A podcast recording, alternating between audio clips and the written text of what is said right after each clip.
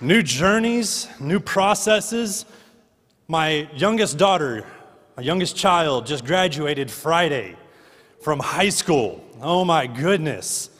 You know, it, it's, it's working through all that. So there's, there's so many, there's emotions. Of course, I gave her a hard time. Yeah, I felt like at one point we were taking pictures over here. Graduation is right here is TLCA. And, and uh, we're taking pictures. And I said, you trying to make me cry? And, uh, and, and giving her a hard time. And, and oh man, the, the things that we go through. You know, although, you know, I, I got to say as a father, you know, once she moves out, I'm like, man, you mean I get my favorite seat back? I don't have to worry about my snacks being gone when I go to get that snack? Like, like, it, like, I don't know. Like, I mean, sure, I'm sad, but don't get me wrong, there's a part of me that's a little excited too, you know? Um, you know, and when we go through these, these, these aspects of, of what we're experiencing, you know, and it's, like, it's not the first graduation I've ever experienced. I graduated once too. I had another daughter that graduated, but yet we find ourselves in these positions, in these places where we tend to forget things. We tend to forget, even, even for her, I believe, that there's an aspect of going through graduation. Maybe, maybe you're in here and you've just graduated high school or college, or maybe a level of, of your employment or, or whatever that might be. And, and yet we, we tend to forget, but like, you know, I just graduated the grade before and, and the thing before, and, and, and we find ourselves in the position of the anxiety and the stress and the worry and, and all those things, and we can tend to forget stuff. And, um, and this is kind of where I'm at here for Mark chapter 8. We're going to spend today in Mark chapter 8. If you have your Bible and you want to tap your way to Mark chapter 8, and I'll be in the New Living Translation.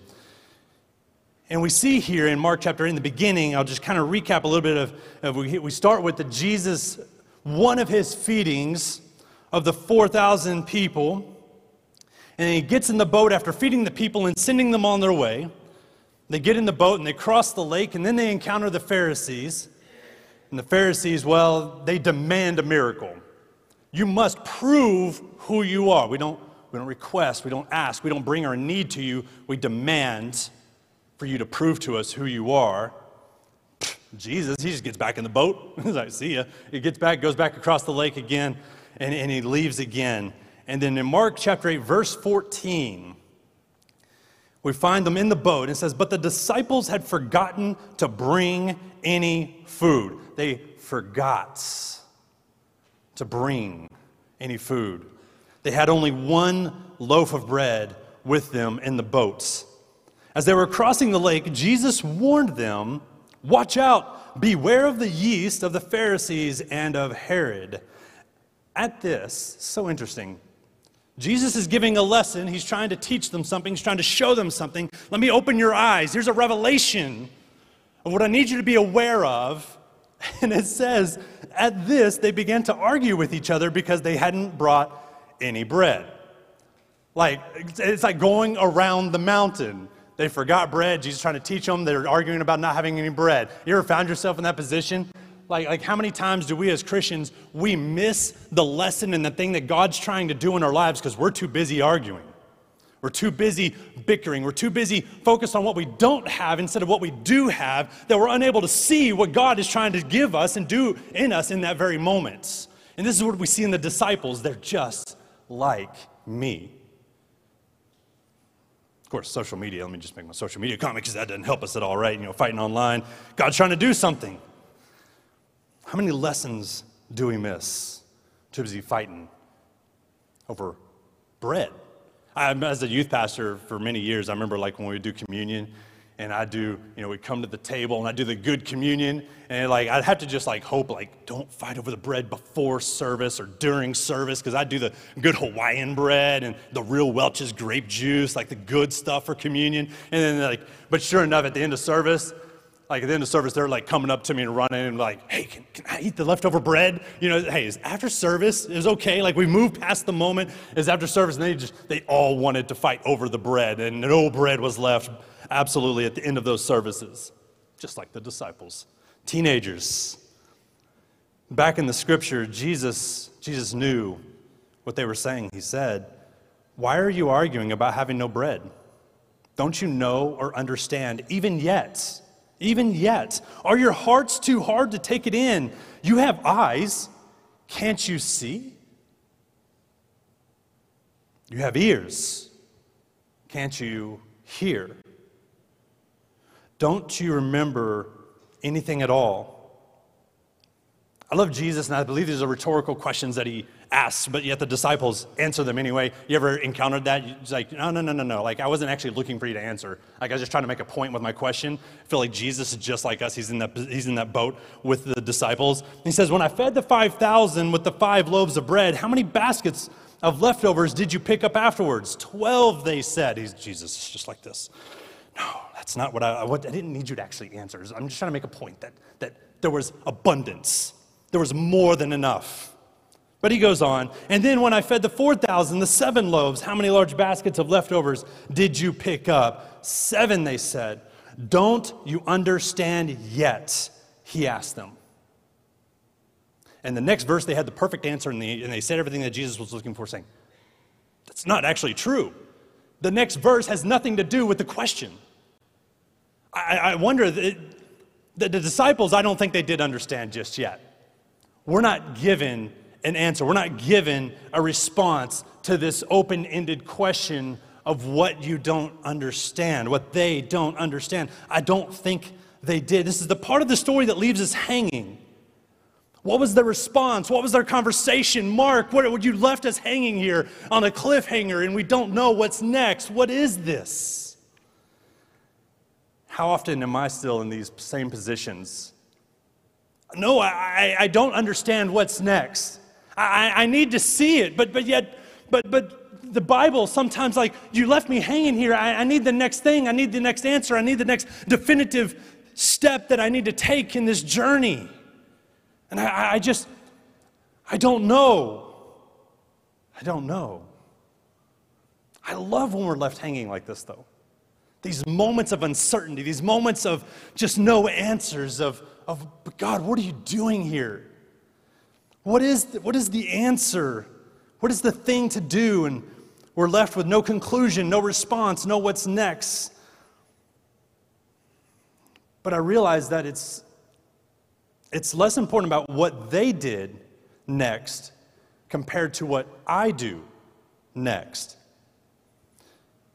The, the point is not how they responded to Jesus, the point is how I responded to Jesus how you responded to Jesus, how we as the church respond to Jesus. Can I get an amen? Think they asked Jesus? Like, okay, I mean, what should they do? They're, they're, out of bread. They're arguing about being out of bread. Jesus just reminded them, hey, um, you remember these couple times here where uh, all these people came hungry? Like, and you, you tried to send them to the restaurants. Um, and, uh, and I told you, no, like, you need to feed them, not, not, not, not the restaurants. And, and you, you didn't know what to do about that. And yet you brought me some, uh, well, you stole the boys' lunch, and you brought me that, and, and I multiplied it, and, and I fed all the people. And, and like, remember how I did that? And, and remember how I did that again, and, and, like a second time, and, and we fed them again? Like, like, how many loaves? You got one loaf. Why aren't you bringing it to me? You got, you, got, you got something, but yet you're not bringing it to me. How did you forget? Do you still not understand yet who I am? And you may think you have nothing, but I guarantee you the scripture tells us you have something. And, and, and Jesus is standing there. I can only imagine the, the, the, what he's experiencing in this moment. But how often do I find myself in a position that, that, that, I'm not like, Jesus, I've seen you do those miracles, I've seen you do that thing, and yet I'm not coming to you again.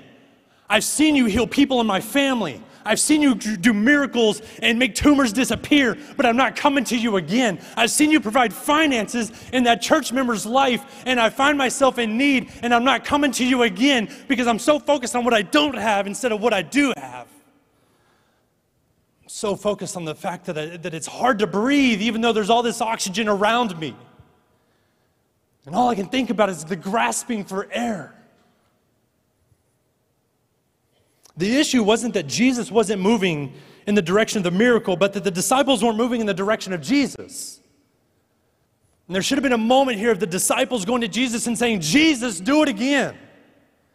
Jesus, do it again. What the disciples miss, were missing wasn't bread. It was a do it again attitude. It was a do, do it again moment. Asking Jesus do it again. But I, I, I find myself in the same struggle. Have you been here? Is there a miracle or something that you're needing in your life? You've seen God move in such amazing ways. Maybe He move, even moved in your life and, and, and not just during worship, but, but, but even, even in other times where you've spent time with God and you've experienced God move and do amazing things, and you found yourself around the mountain. What is your do it again moment that you're saying, I need the courage right now. I need the determination to step out in faith to do this thing, to, to, to do the next thing, whatever that is. I've had some people talking to me about moving and, and, and the church and, and, and what's going to happen and how are you going to do this. And, and like, I'm, I'm finding myself as, I, as I'm encouraging myself through this message, finding myself of like, you know what? This is a do it again moment. Because I know who my God is. So it's a do it again moment. I know who my Jesus is. This is just a do it again moment. This is just another opportunity for me to bring to God what I have and say, God, this is beyond me and my ability. I need you to move. I need you to multiply. I need you to bless. I need you to do it again. And I believe he's just waiting. He's like, come on, just tell me. Just tell me. Just come to me. Just say, do it again. Just come to me and say, do it again. You know who I am. Just tell me to do it again. I know what I can do, but I need you to know what I can do. We need you to know who God is. Not just in my life, not just in Pastor Walt's life, but in your life. We pick back up in Mark chapter 8, verse 22. We have another story here. When they arrived in Bethsaida, some people brought a blind man to Jesus, and they begged him to touch the man and heal him. We've, got, we've seen demanding, we've seen absence, we've seen now begging. We're seeing these different aspects of miracles that are needed. And they begged Jesus to touch the man and heal him. Jesus, he took the blind man by the hands and led him out of the village.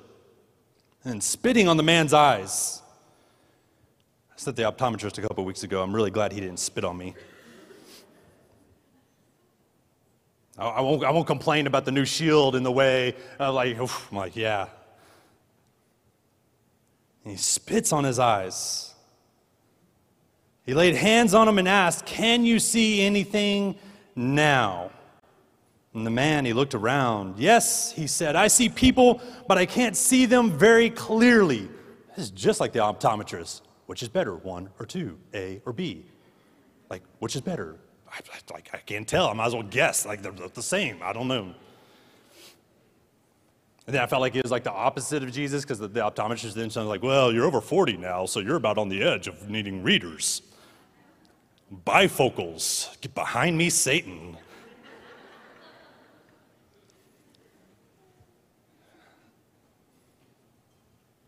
I can see people, but I can't see them very clearly. They look like trees walking around. This is interesting. Jesus laid hands on him. Even like, come on, like uh, you spit on me, Jesus. Couldn't you heal me the first time? Like, like, like it couldn't be a one and done. Like I got you spit on me. Like I would just kind of like hope, you know. But like, but we have this moment where we're he's not healed completely. I can see men, but I can see men like trees. Then Jesus placed his hands on the man's eyes again, say again, and his eyes were opened. His sight was completely restored, and he could see everything clearly. And Jesus sent him away, saying, Don't go back into the village on your way home. But he placed his hands, and his eyes were opened. He could see completely. Well, what kind of healing was this that we experienced with Jesus? I mean, there, there's other theories out there, or multiple theories out there, and like one of them being like, oh, this is just a completely physical healing that Jesus went through twice. And what I like about this concept is, I mean, if he could see men like trees, we, we must believe that he probably had vision at one time in his life. There was a point in his life where he was like the disciples, where they had bread and didn't have bread. He had vision and was in a place of no vision again because he could understand what a man should look like and he could understand what a tree should look like. And, and he makes this recognition Sometimes in our lives, some, you know, some of the practical, uh, greatest miracles we need in our lives are just practical miracles. They're, they're, they're just these, these, like, it just boils down to some real common sense, I think. Just real basic. This is just a physical aspect of what, of what he's going through. You know, during worship, I, I felt something on my heart in, in, in this moment before I get into the other ideas of what's happening here.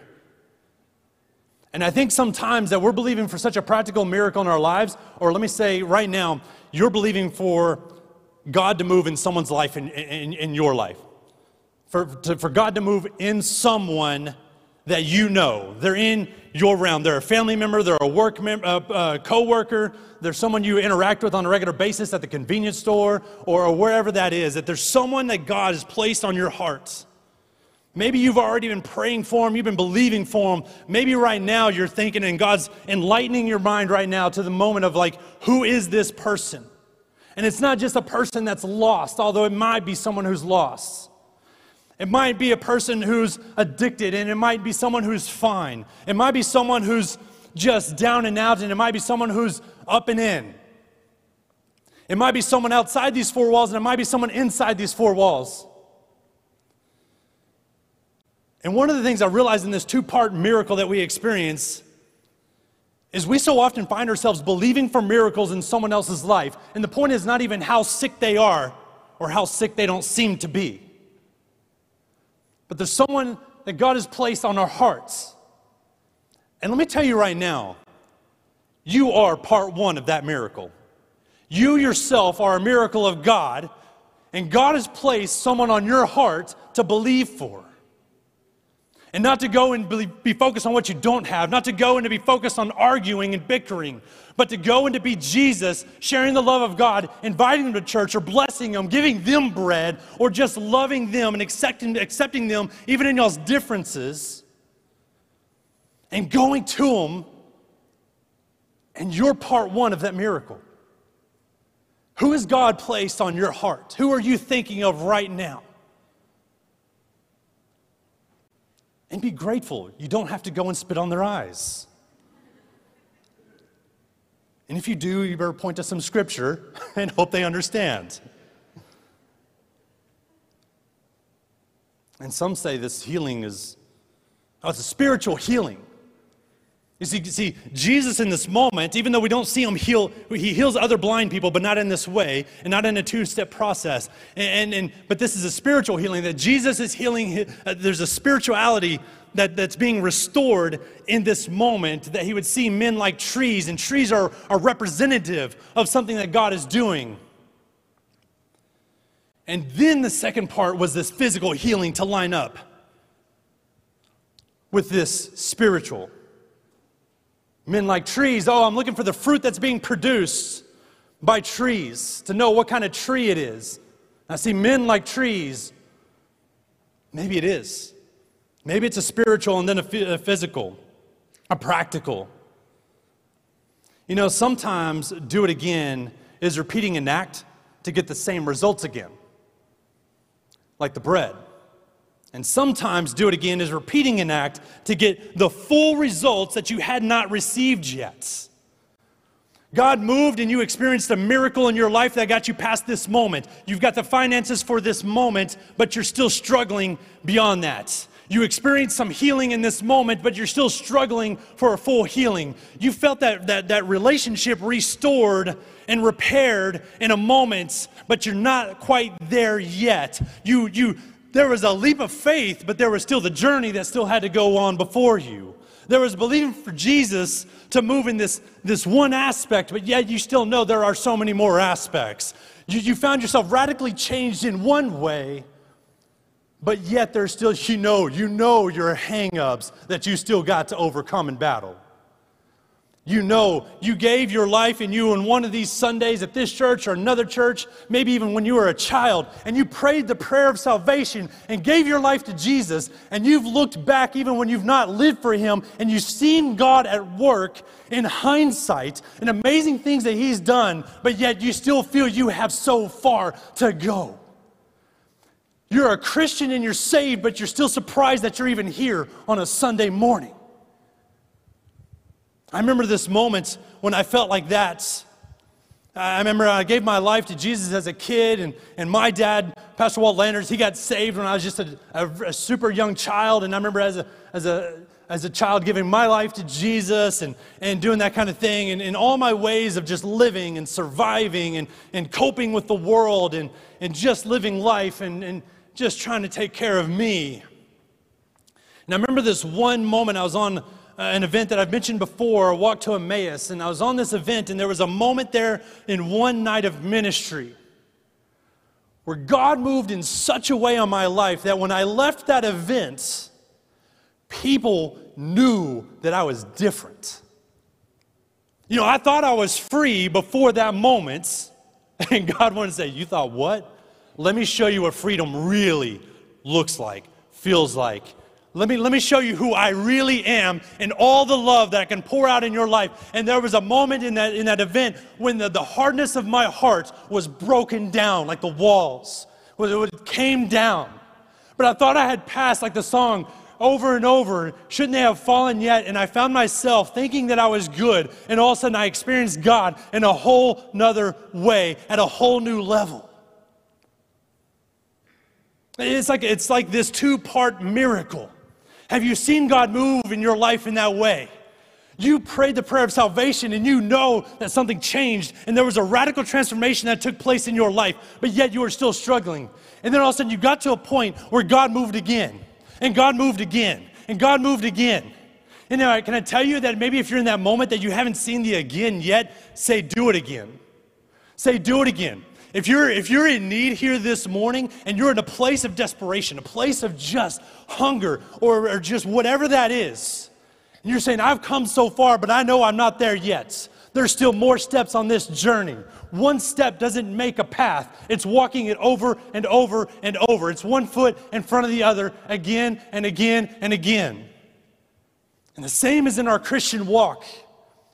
Most of us, we are like this blind man who's experiencing a two part miracle. Do it again. And this, man, to know what God has done in my life and what He continues to do in my life, this is the hope that I have for the church. And not just our church, but the capital C church. God, He doesn't just move one time, He's a God who wants to move over and over and over. Even in our mistakes, He'll show us again. Even in our doubts, He'll show us again. Even in the midst of Peter denying Jesus, and Jesus shows up to do it again. Say again.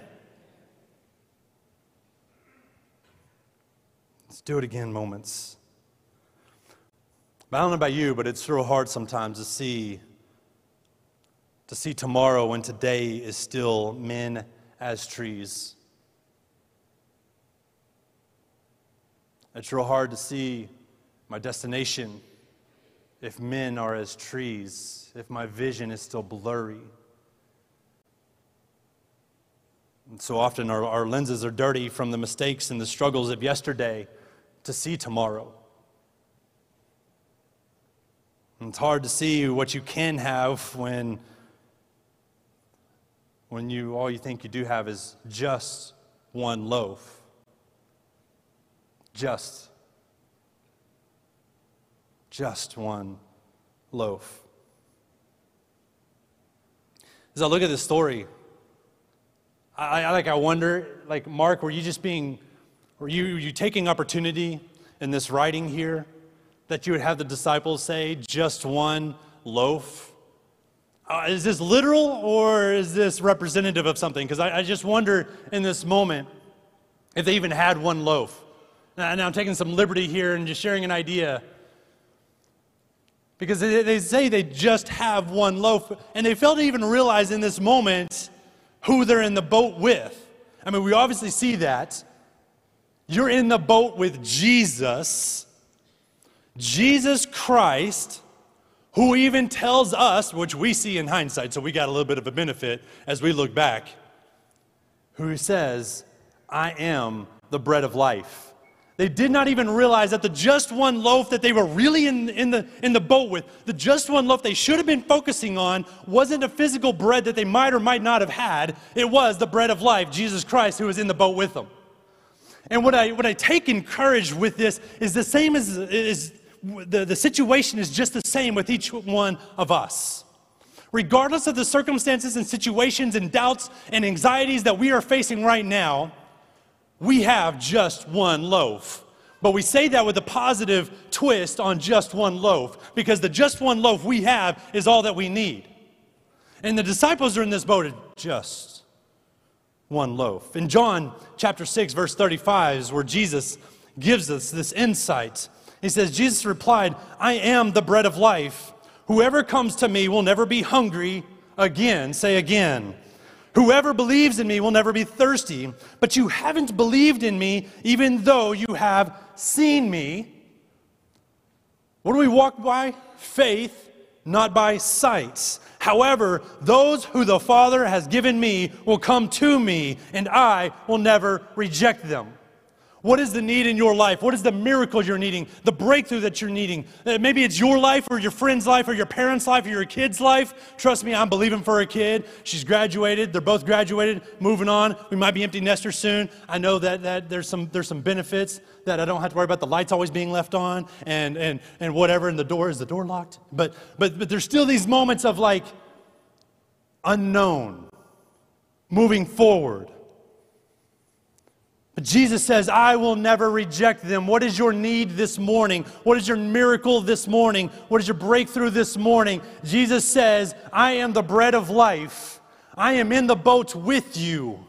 It doesn't matter the storms and the waves that are crashing on the boat. It doesn't matter what the horizon looks like beyond the edge of your reach.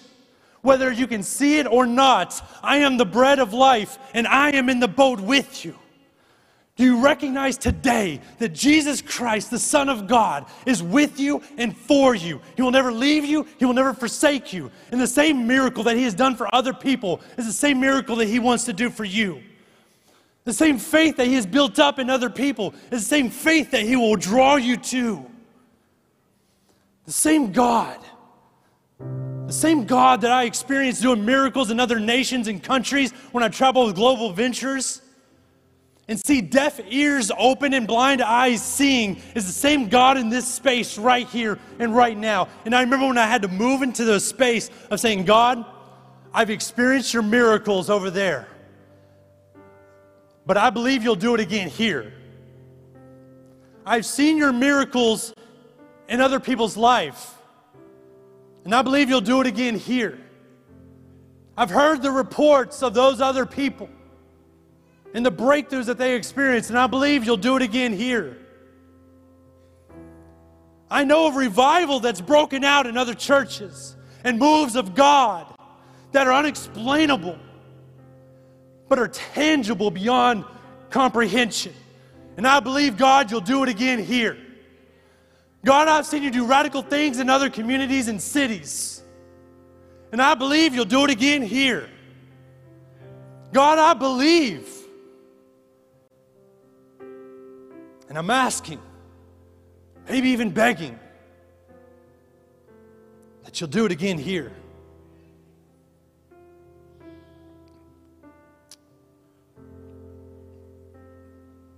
If you just close your eyes for a moment and just focus on God.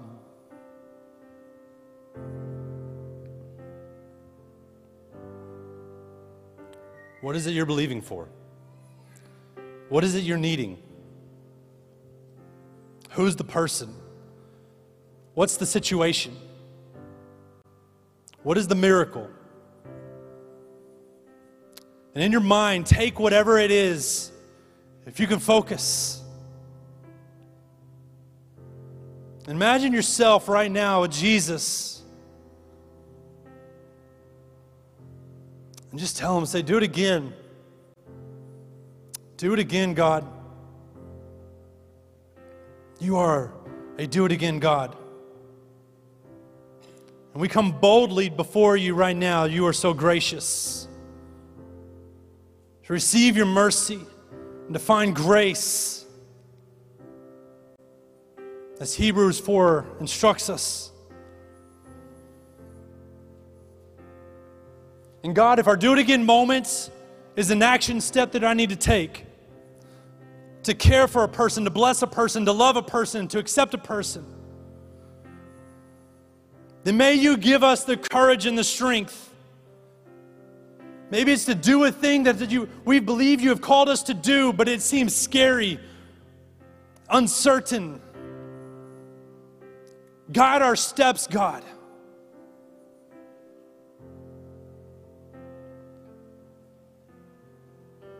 We lift up this miracle to you. We lift up this healing to you. We lift up blind eyes and deaf ears and cancers and doctor's reports. We lift them up to you, God. We open our hands up towards you to release whatever we might be holding on to, to say, God, it's not ours, it is yours. God, it is not our anxiety, it is, it's yours to take from us.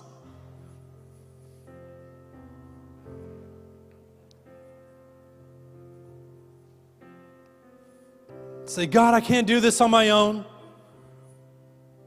This do it again moment is for me to believe in you, to stand in faith with you. We bring whatever amount of faith that we have, knowing that you recognize it in this moment, to say, You see it, God. Give us more, God. Give us hope, God. Do it again, God.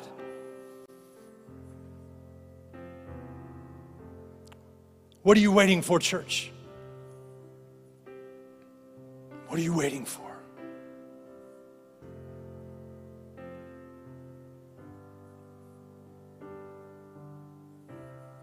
God, we thank you that you are a do it again God. Will you stand with me right now? I'm going to lead you in a prayer. And this may be a prayer of salvation, even, even like I just shared. Those the Father has given me will come to me, and I will never reject them. There is no stipulation on you getting it right in your life before getting it right before God. There's no stipulation that you have to get yourself free of addiction before giving yourself to God. There's no stipulation here of any kind. The point is not what you could or couldn't do other than bring yourself to Jesus to allow Him to do what He can do. Your mistakes, your past, your failures, your anxieties, your worries. You come before God and He says, I will never reject you. Never. Maybe you've walked with God and you've walked away from God. And you're in this moment of doubt and, and, who you are. And let me tell you, He says right here, I will never reject you. The plan and the purpose that I've placed in your life before you made mistakes is still my plan for you. It's about His purpose in your life, who He is in your life. Maybe you've prayed the prayer of salvation, you've experienced miracle, and yet you need the second part, or the third part, or the fourth part of your miracle to say, God, I'm still believing for what you're doing right here and right now. I want to lead you in this prayer. If you'll repeat after me.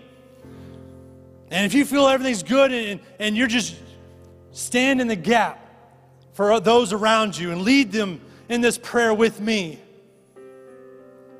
And everybody to, together right now say, Dear God, thank you for Jesus, the bread of life, who provides for me and multiplies in my life. Thank you for his sacrifice, for his healing, his resurrection power to move in my life. Thank you for miracles. Thank you for healing. Thank you for provision. Thank you for who you are and who you make me to be. Renew my mind. Fill me with your love. Empower me with the Holy Spirit that I may live for you and give you my life for me, for my family, for my community, and for strangers that you have yet to show me so far. I love you. Thank you for loving me. In the name of Jesus. And if you're with me this morning, give God a good amen, amen. Worship Him, praise Him. Tell Him right now, say, Do it again, God. Do it again, God. Do it again, God.